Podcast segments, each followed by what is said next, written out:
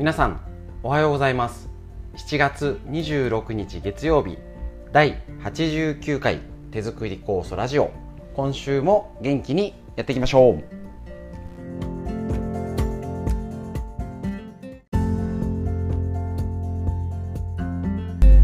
こちら手作り酵素ラジオは埼玉県本庄市にあります芦沢治療院よりお届けしております。私の母親が手作り構想を始めてもう35年ほどになりまして、えーと、北海道の十勝金星社の川村先生からご指導をいただきまして、えーと、治療院ということで酵素の作り方だったり、えーと、使い方治療の方を指導していたんですけれども、えー、とこちらのコロナ禍で人を集めることがちょっと難しくなっちゃいましてで、えー、とこちらラジオっていう形で今このコロナの時に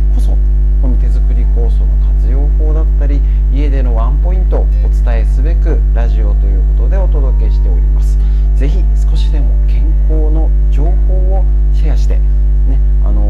ー、明るく前向きに生活できるように楽しくやっていきましょう。本日もよろしくお願いします。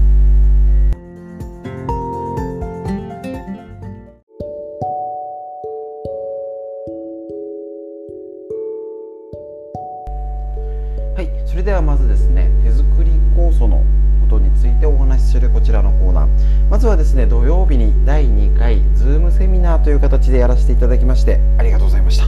えーとですねちょっとねトラブルがありましてスタートがバタバタしましたけどえっ、と手作り酵素のパッティングっていうことでえっ、と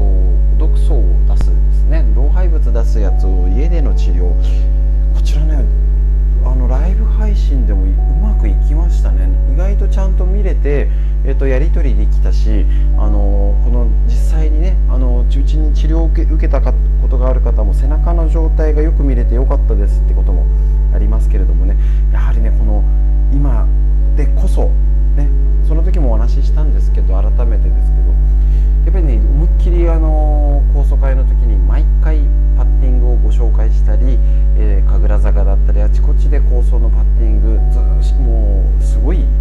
くってた時期があったんですけど結果何を言われるかというと私はやってもらえないと。確かにっていうねあのありますけれどもね。だからちょっと自分で届く部位とかをねそれあのだいぶシフトしてったんですけどこのコロナになったらやっぱり改めて家庭ケア家庭看護パッティングですね。この皮膚をし、えーと、刺激するスキンシップするっていう大切さを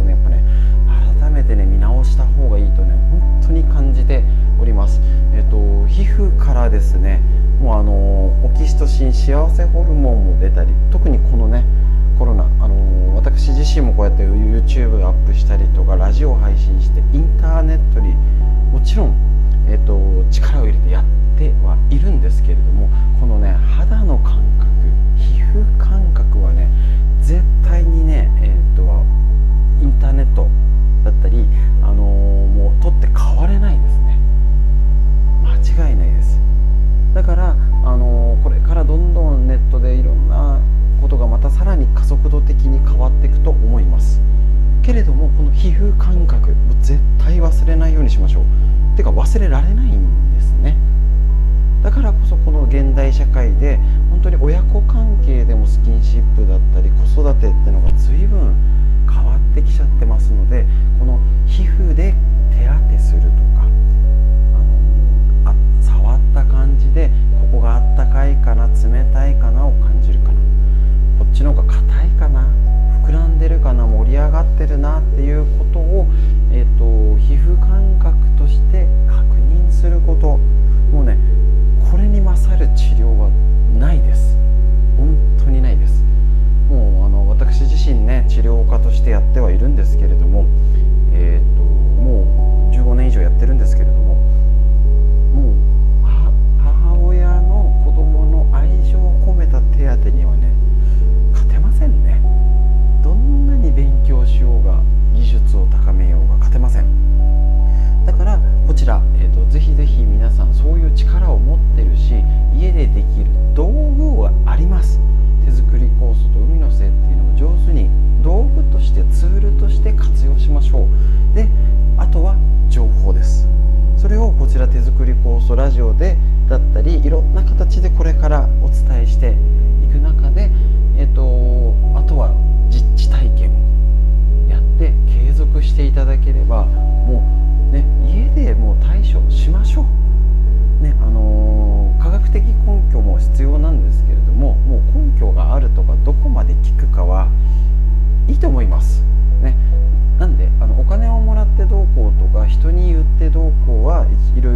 制限があるんですけど自分や家族をやるのには資格はいらないんです。ねあのまあ、いきなりねあの手術するとかはダメですけど手当てしてねあの家でやれることしたりさすってあげたりでそれの情報として例えばツボを使ったり筋膜を使ったりこういうことしたらこうやってったりとか触れ込んでね広告してっていうのはダメなんですけど家族自分をやるにはいらないんです。そんな制限はないんです。だからこそ家での治療っていうのがもうこれからもう際限なくいろんな広がりを見せてくると思います。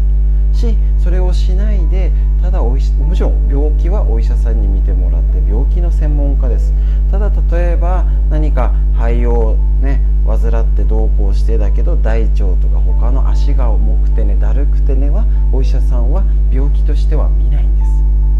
なんか疲れたら重いな食欲が。天気によってね台風が来たから気圧が変だなってのはあの病院では扱わないんです。冷えとか巡りとかね。そこをいかにこれから家でこちらホームセラピーって言ってますけど家庭で治療するかっていうこと。もうね是非とも家族でこの考え方をシェアしてできるようになりましょう。これからで大丈夫です。今からでも大丈夫です。一緒にそちらをねもう余すことなく35年の歴史こちら治療院でやってた、えーと、15年の歴史を凝縮してお伝えしますので是非一緒にゆっくり覚えていきましょう。その情報をこれからもどんどんお伝えしていきます。ということで手作り酵素のお話でした。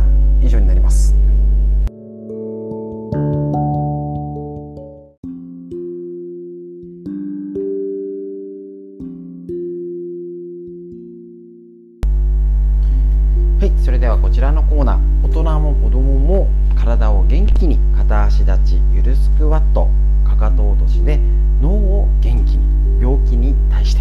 体を元気にするっていうことの解説をこちらでやっていきたいと思います。今日はこちら長生き1分片足立ち伊賀瀬道也先生の文教者よりこちらの本で片足立ちと、えっと、病気の関係をお伝えいたします。片足立ちと脳の関係を調べていくと実は片足立ちが短時間しかできずすぐにバランスを崩しやすいほど脳が萎縮している可能性があるっていうのが分かっております。もともと脳は20代をピークに萎縮し始め早ですね。80代で 10%20% も萎縮すると考えられています。これは人間の成長と老化の現象としてある程度仕方のないことです。問題は異常に萎縮して認知機能も低下すること。そこで私は片足立ちの時間と認知機能を調べるため片足立ち診断を実践した人に認知機能検査を受けてもらいその関連性を調べました。すると片足立ちが20秒続けられなかった人には認知機能の低下が見られ、ねあのー軽度の認知症障害一歩手前の状態であること認知症予備軍であるってことが分かったってことなんですね。これはねもうで20代をピークってことは80まで60年かけて 10%20% も萎縮するっていうとでも思ったほど急激にじゃないんですね。ってことは20代30代から気をつけていけば大丈夫だし20代30代でも座りっぱなし運動しないで下半身の筋力が落ちてったら早くに脳が萎縮して認知症が早くなるってことなんですね。えっ、と何年前でしょうか？えっ、とこちらのでももう数年前からですよね。あのー、この辺田舎なのであの何歳の方がいなくなっちゃった放送を、あの、するんですね。でね驚き69歳とかね。あのね90歳とかねあおばあちゃんどっか行っちゃったかなじゃなくてもう6070から早期のアルツハイマーとか認知症気をつけなきゃいけませんからね。でさらに片足立ちと糖尿病との関係が研究結果からありですね。こちら、えっと、片足立ちだけじゃないのかな、えっと、握力垂直跳び片足立ち前屈全身反射のテスト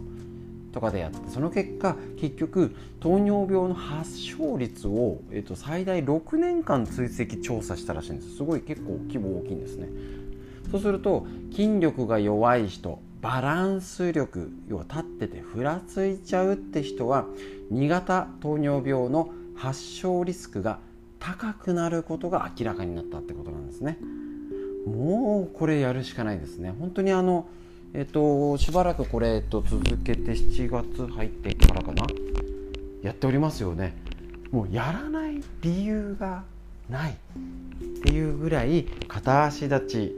ゆるスクワットかかと落とし。ね、大人も子供もですからね。認知症がっていうのはもうあの6070になってからもちろんや気も気をつけなきゃいけないんですけどこのコロナにおいて働き盛りもうつ病とか運動不足もう子供も運動不足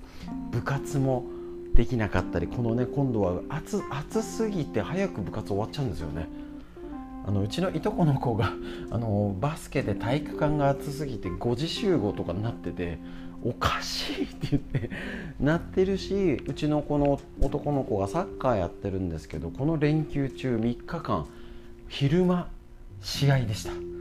ね、いろんな意味で今の子は体が疲れてなりますのでぜひぜひ今までと違う子供だからじゃない働き盛りまだ若いからってのは通用しなくなってます。ぜひ皆さんお子さんやお孫さん自分も含めてみんなで脳を元気に生活習慣病にならないために運動ちょっとずつ取り入れていきましょう。今日の筋肉。体のこと以上です。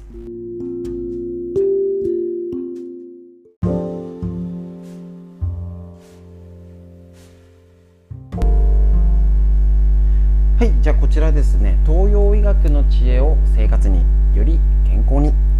緑薬品漢方堂の毎日漢方。体と心をいたわる365のコツ。桜井大輔先生のこちら本より夏目社よりね出てる本より一日一つ日めくりカレンダーのごとく、えーと、ご紹介しております。でえっ、ー、とですね、えーと、7月2425のやつはぜひ本でねお確確認してください。今日の7月26日のページこちらの方は体を元気にしたいなら黒ごま。肌のトラブルには白ごま。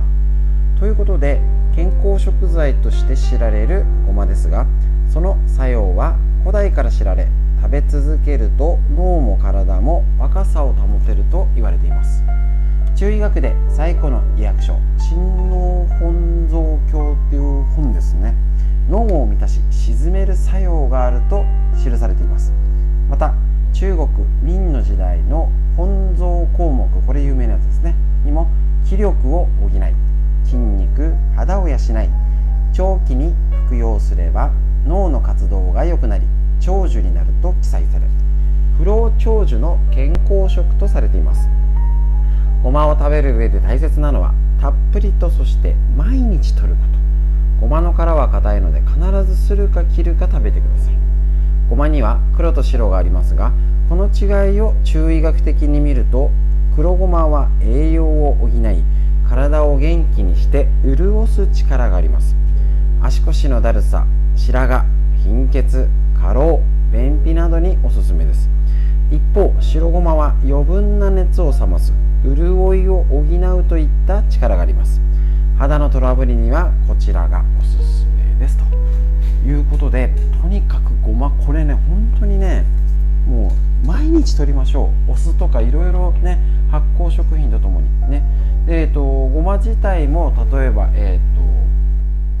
ごまの栄養自体ねもうすごいですよね。タンパク質カルシウムだったり食物繊維も食物繊維ね腸内環境に。でごまの脂質はコレステロールがゼロらしいんですよね。どういうごまなのかこれは。ちょっとインターネットの情報なんであれなんですけどとにかくごまは必要な栄養素を補ってくれます。もうね味噌に入れてもいいし、えー、あ味噌汁ですね。に入れてもいいしちょっとねあのサラダにも入れてもいいしちょっとねあれですようちもうごまにマヨネーズとかって言ってねちょんちょんってつけてお野菜食べたりねいろんなやり方ありだと思います。もうね毎日使いましょ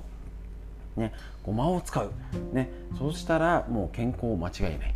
ということでね是非ごもうごま使うのも簡単ですもんね。やっぱり食物繊維とかこの昔のね薬味薬になるんですね。特別な特効薬特別な科学技術じゃないんです。ごま毎日取りましょう。今日の東洋医学の知恵以上になります。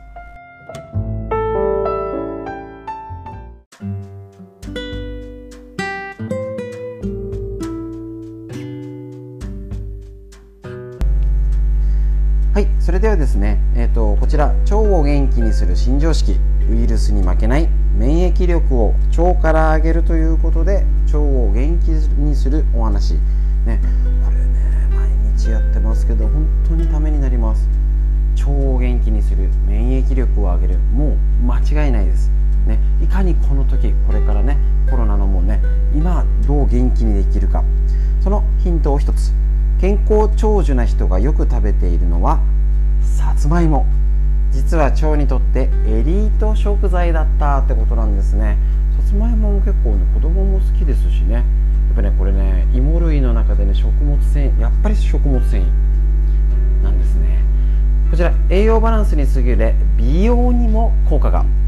さつまいもは宇宙食としての可能性を探るため NASA が米国のタスキーギ大学に依頼して研究をしている食材というと驚く人も多いでしょう。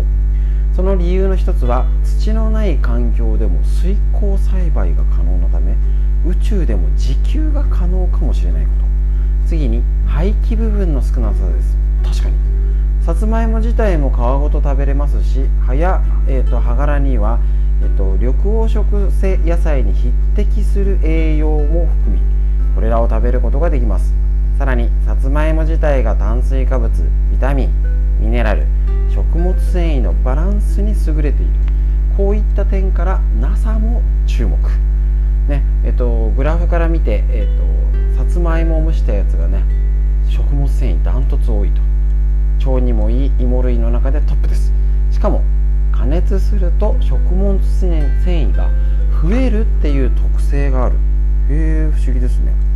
腸内環境の改善化効果は複数の実験によっても明らか。もう間違いないよね。さらに便秘に悩む女子大生に1日 300g のさつまいもを1週間。結構大変。続いて 100g のさつまいもを3週間にわたって食べてもらい腸内細菌の変化を見ました。すると半数の学生でビフィズス菌の数が明らかに増加ですって。へえそんなに変わっちゃうんですね。さつまいもにも食物繊維以外にも腸に影響を与える成分が含まれています。さつまいもを輪切りした時に白くにじみ出るネバネバした液体を見たことありませんか？これはヤラピンといって便を柔らかくして便ヤラピン？便を柔らかくして 便通を促す効果ですって。火を通すと目に見えなくなりますが成分はそのままです。またさつまいものビタミン C はでんぷんによって守られているため加熱でも壊れにくく含有量はりんごの5倍。すごいですね。豊富なビタミンやミネラルは腸の健康のみならず女性には嬉しい美容効果も期待できるよっていうことなんですね。もうね芋食べましょう。もう今日変えましょう。ね。1日ちょっとずつ。でもねさつまいもって意外と使えると思うんですけどね。お味噌汁お味噌汁ってなんかすごい美味しくなりません？うちの子大好き。さつまいも。で芋だけでも食べるっていうね。ね今なんかね冬の方がやっぱりねあれですけどぜひぜひねさつまいも食べましょう。ということでやっぱり食物繊維が大事。腸内環境ということでさつまいもみんなで一緒に食べましょう。今日の腸を元気にする常識以上です。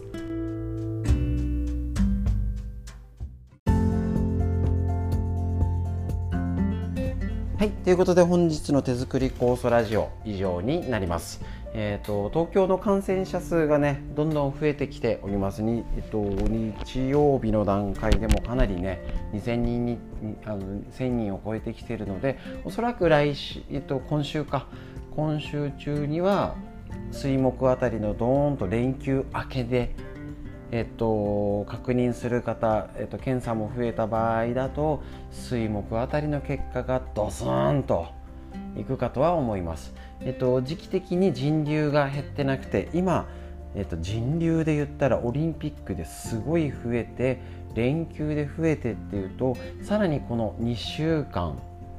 からオリンピック開催中がどれだけ増えるかが気をつけなきゃいけないところになります余分に外出は控えるときは、ね、もう控えてる方多いですけどね、えっと、ちょっとこれから特に気をつけた方がいい時です。ただ、えーと、感染ね、えーと、ワクチン打った意外とまだあれなんですよね、えーと、21日22日ぐらいのデータで言ったら、えー、と全人全人口の中で言ったらワクチン接種率って23%なんです。少ないんです。まだまだワクチンの効果ってちゃんと出ないと思うんですけどなんかもう緩んでません？ワクチン打ったからみたいな。ね、集団免疫とかって6割とかいかないとだから多分6割ぐらいになったら社会的な効果は出てくる。個人的な効果は打った方は出てくるとは思うんですけど結局ワクチン打ってもコロナの感染をして人に広げるってことは一緒ですからね。そこをちょっと間違えちゃってる方も多いかもしれません。しどんどん増えていくこれ、えーと、もうぐちゃぐちゃ感染ねこのワクチン打った人打ってない人オリンピック関係者なのか何か、えーと、CPR 検査がどういうなのかもうぐちゃぐちゃですのでもう5 6 0 0人ドーンって増えてももう覚悟しておきましょうね。もうちょっとの数字じゃえっ、ー、となんか気にしない。で変にこれでねもうなんか20003000に高止まりしても本当に数字出してるのとかねいろんな疑念が出てきちゃいます。だから増えても減っても変わらずにここにしばらく12ヶ月はもうすごい周りが増えてると思って気をつけなきゃいけない時期と思って特にこの8月いっぱい、ね、までは過ごすっていうイメージでいた方がいいと思います。そしたら何ができるの？体を動かしてこの暑いから家でですよ。もうこんなに暑くなってるからみんな急に動かなくなってます。ですよね。ウォーキングしてた人もきついじゃん。本上37度とかになったら歩いちゃ危ないっていうね。なりますからこの今です。家で何できるのってことです。今からでも遅くありません。できる方一緒にやっていきましょう。ね。えっとできない方はしょうがないです。酵素飲んでるから大丈夫のはもう時代遅れです。酵素を飲んで腸内環境を良くして体を筋トレする。これをできた方はしっかり元気にこれからも免疫力を高められることができると思います。ということで本日も最後までお聴きくださいましてありがとうございました。今日の空ね青い空スカッと綺麗な空綺麗な雲が見えるようになってきました。上を向いて本日も笑顔で皆さんにとってより良い一日になりやすなりますように本日も最後までお聴きくださいましてありがとうございました。